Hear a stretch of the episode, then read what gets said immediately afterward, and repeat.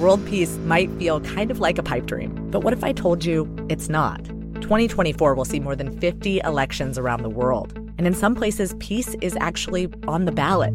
One reason is because countries in Europe and Latin America have been experimenting with this thing called feminist foreign policy. Because right now, the way that we wage war and peace, it's kind of a boys' club. The new season of Things That Go Boom from Inkstick Media and PRX is coming March 18th. Find it wherever you get your podcasts.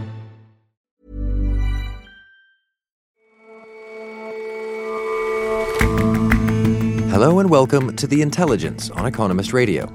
I'm your host, Jason Palmer. Every weekday, we provide a fresh perspective on the events shaping your world. On Sunday, under heavy Minnesota snow, Senator Amy Klobuchar announced her bid for president. She claims to have plenty of grit, but it's not clear whether her centrist tendencies are an advantage in an increasingly crowded Democratic field. And Sir Don McCullin is drawn to conflict in London's gang scene and in most every war zone from the 20th century. In a retrospective of his work, he reveals extremes of human experience and suffering.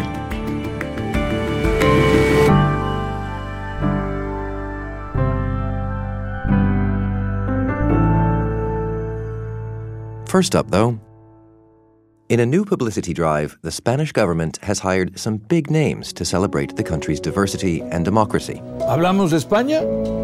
L'Espagne, une grande démocratie européenne. Es una democracia. It includes leading figures from business, the arts, and science. Among them, the actor Richard Gere. This is the real Spain.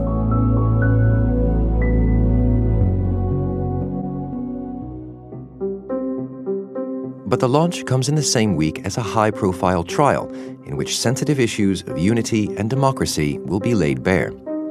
Twelve Catalan politicians will appear today in Spain's Supreme Court on charges of rebellion and sedition. Some of them could be imprisoned for as much as 25 years. And the issue has angered many people outside Catalonia who believe the government should not negotiate with the separatists. On Sunday, tens of thousands of people protested in Madrid against moves by the socialist Prime Minister Pedro Sanchez to open talks with the Catalan leadership. In the autumn of 2017, the separatist majority in the Catalan parliament passed laws calling an unconstitutional referendum on independence. Michael Reid is our senior editor for Spain and Latin America and is based in Madrid. They went ahead and held the referendum despite the opposition of the Spanish government and attempts by the police to disrupt it. They say around 40% voted for independence. That's unverifiable. And then a few weeks later, they unilaterally declared independence. This was unconstitutional and illegal and was recognized by nobody. And it prompted the um, prosecutors and the judiciary in Spain to bring charges of rebellion, sedition, and misuse of public funds against various Catalan leaders. Um, and coming to the, the trial that's starting, who's on trial and, and what are the charges? Well, 12 people are on trial in the Supreme Court in Madrid. A few others are, are on trial in Barcelona. Some of them, most of them, are former members of the Catalan government. And most of them are accused of rebellion. That's a very, very serious charge, which attracts a sentence of up to 25 years. It's controversial because it's a charge designed for old fashioned military coups in which you put tanks on the street. And the supporters of the defendants point out that their actions were mainly peaceful, and it's questionable whether the charge of rebellion will fit. Why is this such a sensitive point for, for Spaniards? Well, Catalonia has never been an independent country. It's long been an integral part of Spain, but it has a separate language. It has a, a separate culture in part. And Catalonia is divided down the middle about this question between uh, those who have come to favor independence in the past few years, partly a result of the economic crisis in Spain, which is now receding, and those who feel that they are Catalans, but they're also Spaniards and an integral part of Spain. And in the rest of Spain, it's highly controversial. And many Spaniards are angry at what they see as an attempt to break up what is a reasonably successful democratic country. Right, which brings us to this trial and the, the current state of, of politics. How do you think this trial will affect the political situation now? Well, there's no doubt that it um, will keep the issue on the front pages for weeks, um, probably months, because these are leaders, some of whom have already been in jail for 15 months without trial, and they are seen by the half of Catalonia that supports them as political prisoners. In the rest of Spain, and by the other half of Catalonia, they are seen as people who broke the constitution and broke the law. Now, there is a further complication that the current Spanish government, which took office in June, relies on the Catalan separatist parliamentarians in Madrid for its very narrow majority. And the government is trying to get its budget through, and there's been a lot of toing and froing as to whether the Catalan separatists will support the budget. Their position at the moment is that they won't. If that remains the position, and there'll be a vote later this week, then the chances of an early general election in Spain will rise. What about though the, the, the remaining feelings then of, of, separatism? I mean, this this trial doesn't doesn't end the question. Do you do you foresee future tensions from, from Catalonia? Is, is this is this issue just kind of on hold rather than ended? I mean, I think the arrest and the imprisonment and the trial have served to freeze public opinion in Catalonia, which might have moved and might have moved away from the separatists had it not been for this. But the impact of the drive for independence in Catalonia in the rest of Spain has been to move public opinion to the right because many Spaniards fear what they see as this attempt to break up their country. So the chances of a meeting of minds over Catalonia look very remote. And, and the danger is that you still have 2 million Catalans who want to leave the country. And uh, the danger is that that will fester for a long time.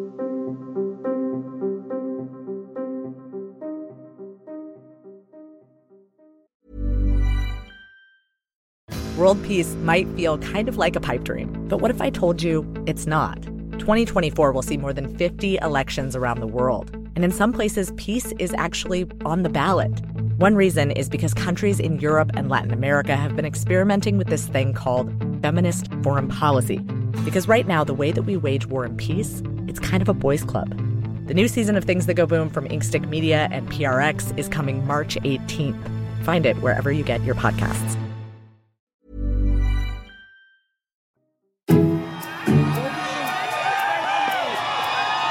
On Sunday, I flew up to Minneapolis and went to an island in the Mississippi River, and I attended the launch of the presidential campaign of a Minnesotan senator, Amy Klobuchar. Adam Roberts is The Economist's Midwest correspondent. It was something more like a winter camp than a political rally. Now, we don't let a little snow stop us. We don't let a little cold stop us. There was lots of snow falling, there were crackling fires, people were handing out cups of hot chocolate and hot cider. Some of the supporters came on cross country skis or wearing snowshoes. It was a really colourful scene, and of course, there were politicians talking up the chances and the qualities of the Minnesotan senator. Now, Mrs. Klobuchar is is entering what's going to turn out to be an enormously crowded field. For your money as a presidential candidate, what sets her apart? You're right. She's entering an incredibly busy field that will only get busier. She says that she stands apart because she's a Midwesterner. She comes from relatively humble roots. She's someone who can claim to be your average American. She's a very hardworking person, a very successful senator when it comes to passing legislation and she's been remarkably popular in her elections since 2006 in Minnesota. She likes to talk about her grit. I don't have a political machine. I don't come from money. But what I do have is this I have grit. When she was speaking about her toughness and her grit, there was something of a question there because she is, on the one hand, a really driven politician who wants to get things done. On the other hand, there is a question about whether she's just too nice? Is she too much of a calm, timid Midwesterner who isn't really tough enough to take on the bruising battle of a national campaign?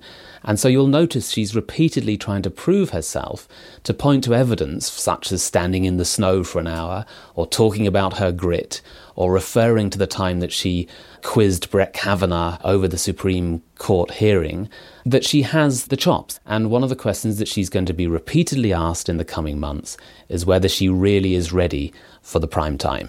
And what did she reveal about her platform during this announcement? She also talked about the very high prices of medical care and especially drugs in America.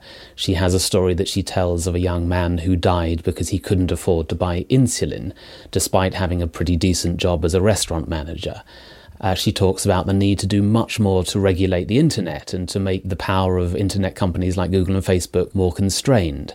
She talks about climate change, which a lot of Americans feel is a great concern and is currently being ignored by the administration in Washington. So she's addressing issues that Democrats will like without quite being as far to the left as some of the other candidates.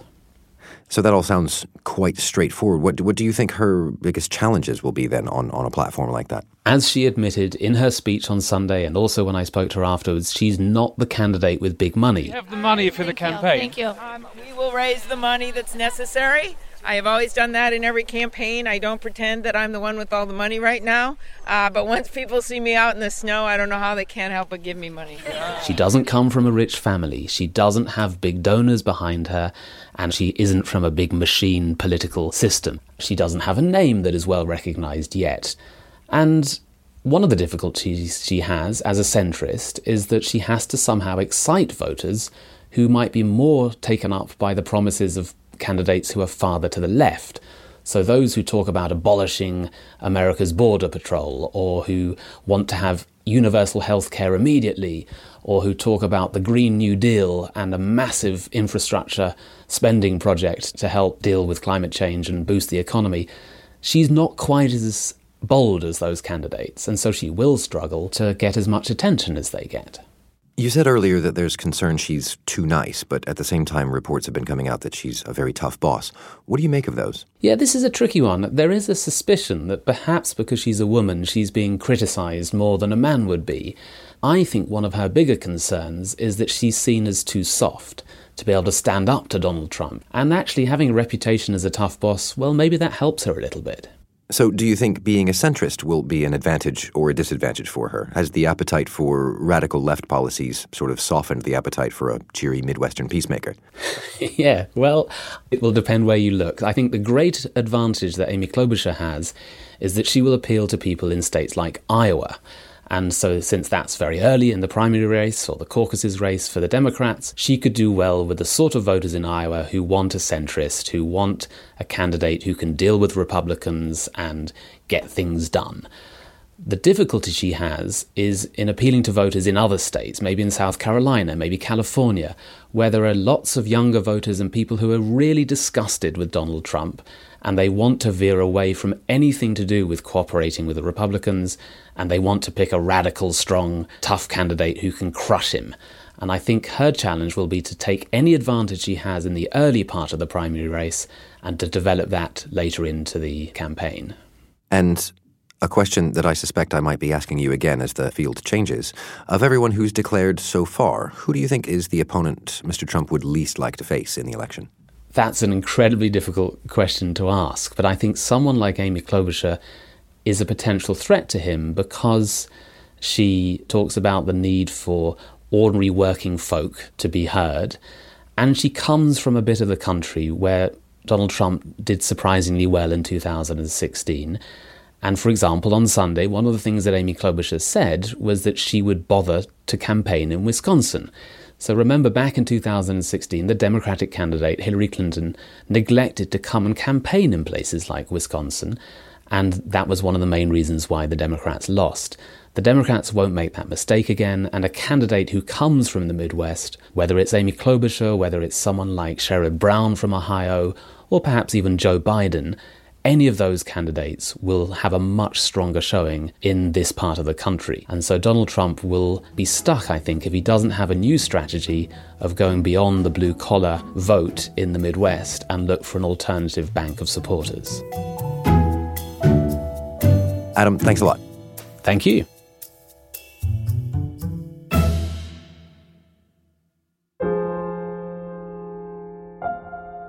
Sometimes people really do seem to have greatness thrust upon them. You know, I fell in love with photography, I, and also I have to say that photography chose me, I didn't choose it. Sir Don McCullin's photography has documented wars and famines, and sometimes his native England, for nearly seven decades. It began with a photograph of a gang in North London. Taking that picture of the gang that day totally reversed my whole life and future. The photograph shows uh, a group of young men posing in their sort of modish suits in the shell of a bombed out building. Andy Miller, our books and arts editor, spoke to Sir Don ahead of an exhibition of his work at Tate Britain Gallery in London. This is a guy who's seen uh, most of the conflicts of many of the conflicts of the second half of the 20th century, uh, all of which he recalled in uh, detail that was by turns, you know, horrifying and exhilarating. Andy, you've had a chance to look at the photographs in this exhibition. Tell me about them. Well, they're all uh, black and white, and they all have an atmosphere of glowering threat and sort of violence or doom. So, for example, one of the photographs of his that I like best, one of one of his most celebrated pictures, is a close-up portrait of a homeless Irishman in the East End of London, and you can see every crease uh, in this man's face, and you feel as if you can see every experience and injustice that you know he's ever suffered. And of course, there are many uh, photos in the exhibition of the war zones and famines for which actually um, Don McCullin is best known. We, we started off with this picture in North London, but he's clearly been around the world more than more than once. How how did that come about? Well, he he sold this photograph to the Observer, um, and having initially taught himself or learnt began to learn the craft of uh, photography whilst on national service. He then went to Berlin, kind of, you know, uh, under his own steam. And it's only looking back over the years do I can see the fermentation of, of, of the, the whole romantic.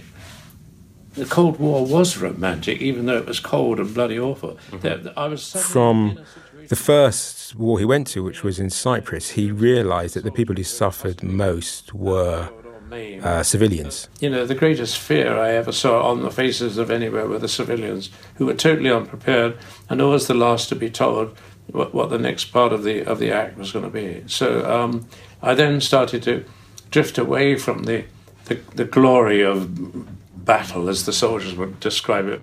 That, that's kind of what drew him to all of these different kinds of conflict. He seems drawn relentlessly to conflict. I, I, think that he he connects his own experience as a child growing up in an extremely uh, poor, you know, an underprivileged family with the experiences of some of the people he's met.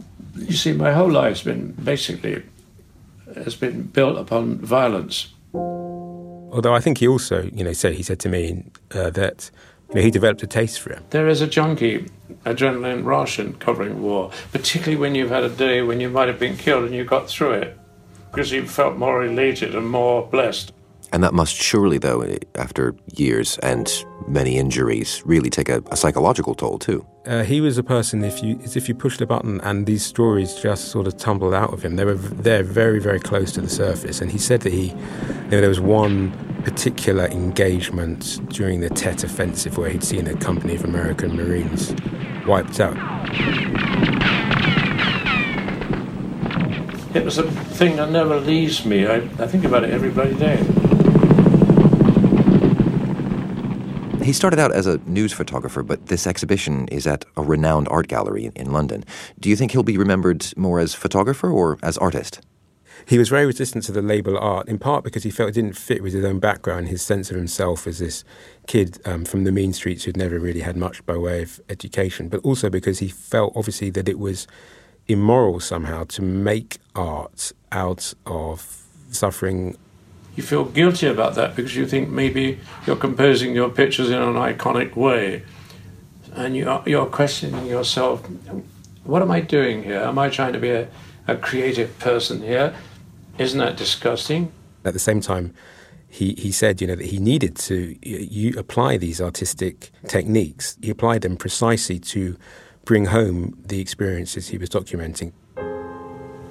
You have to somehow connive to bring them in to, and hold them so that they will get the full message of, of what you're presenting, really. Andy, thanks for coming in. Thanks for having me, Jason.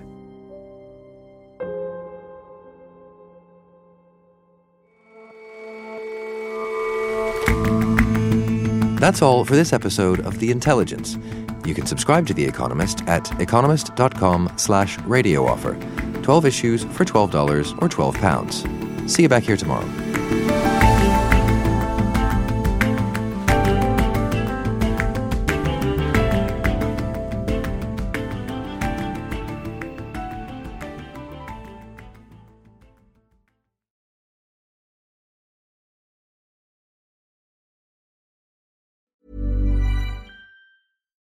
World peace might feel kind of like a pipe dream, but what if I told you it's not? 2024 will see more than 50 elections around the world, and in some places, peace is actually on the ballot. One reason is because countries in Europe and Latin America have been experimenting with this thing called feminist foreign policy. Because right now, the way that we wage war and peace, it's kind of a boys' club.